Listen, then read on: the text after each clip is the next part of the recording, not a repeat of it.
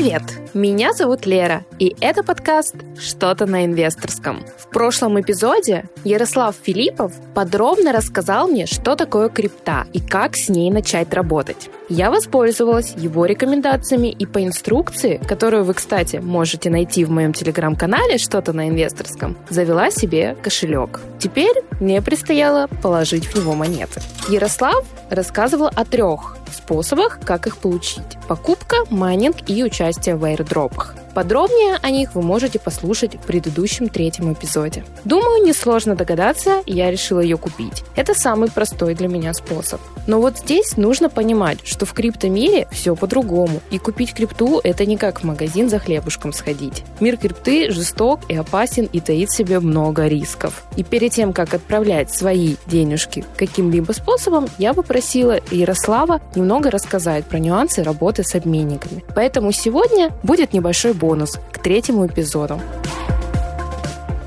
По поводу обменников. Есть куча разных версий. Например, есть э, обменники, например, BestChange, что ли они называются. Тут такой зеленый сайт.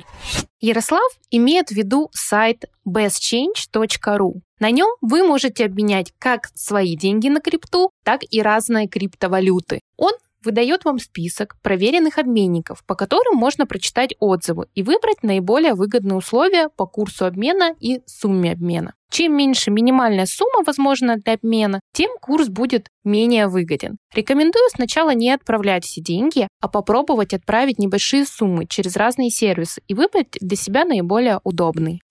Там есть э, автоматические, полуавтоматические ручные обменники. Это когда вы либо переписываетесь с человеком, который вам а, деньги перешлет, либо там автоматически все произойдет. Есть как минимум такой способ. Чем он мне не нравится, каждый раз, когда я им пользовался, ну, подобным сервисом, это вот всегда какая-то переписка с каким-то оператором, а мы хотим большего удобства. Но нужно понять, что пока для криптовалюты не все так удобно, как мы бы хотели. Да? Именно завод денег и вывод денег, он не такой удобный. Другой способ, как только вы в этой индустрии начнете проводить достаточное количество времени, у вас появятся знакомые обменники, друзья и так далее. С ними становится все просто. Ты просто пишешь, мне нужны реальные или нереальные деньги. Тебе говорят, э, куда сколько отправить. Ты отправляешь и получаешь то, что тебе нужно. Фиат или крипту.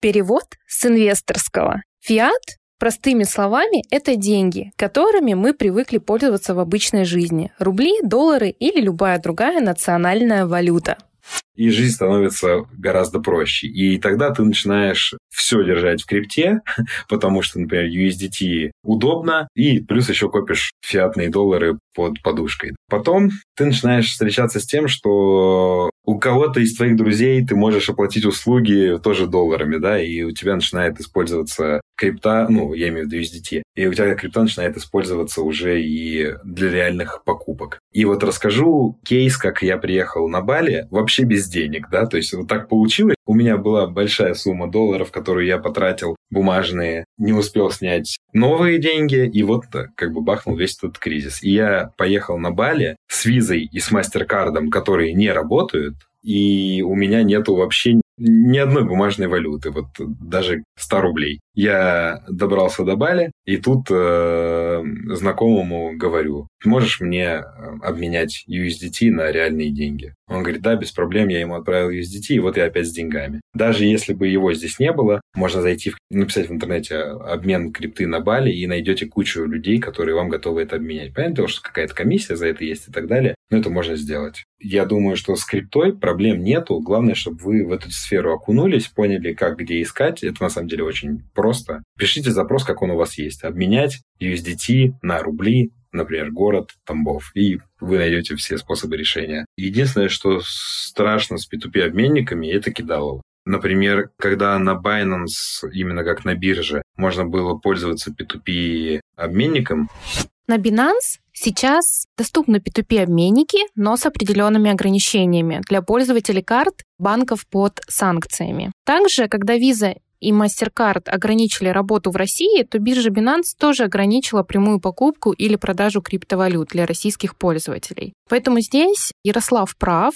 в случае чего Binance может в любой момент под действием санкций ограничить работу своего сервиса было хорошо, потому что там такая система, что ты выбираешь, с кем ты будешь менять деньги, Он тебе присылает э, деньги, пишет, что он отправил, вы проверяете свой баланс, что вы, например, получили реальные деньги, да, вы отдаете крипту, получаете фиат. Вы говорите, да, вот фиат получил на свой банковский счет, вводите код из СМС, чтобы подтвердить эту операцию. И когда вот вы оба подтвердили, тогда уже сделка закрывается. Если он вам не отправил деньги, то вы можете подать апелляцию, и Binance э, быстро этот вопрос решит, и ваша крипта останется у вас. То есть в этом плане с Binance было круто пользоваться как P2P-обменником. Поэтому в этом плане, наверное, Binance топ. Мне, короче, нравилось. Хорошие курсы, удобно, безопасно. Сейчас я не пользуюсь Binance по адекватным причинам, да, что типа я боюсь завести туда деньги и попасть под санкции, из-за которых я эти деньги больше не увижу. Поэтому нужно пользоваться теперь обменниками другими. А в других обменниках, типа, например, ну, нерегулируемых кем-то, да, там нету вот этой системы, что есть какой-то арбитр, да, который порешает ваш вопрос. Поэтому там вы отправляете деньги и надеетесь на то, что вам их пришлют. Поэтому вот это, это стресс. И вот здесь я вам хочу сказать точно, что это стресс будет всегда. Поэтому нужно, общаясь в этой индустрии, заводить э, друзей, пользующихся криптой, заводить обменники,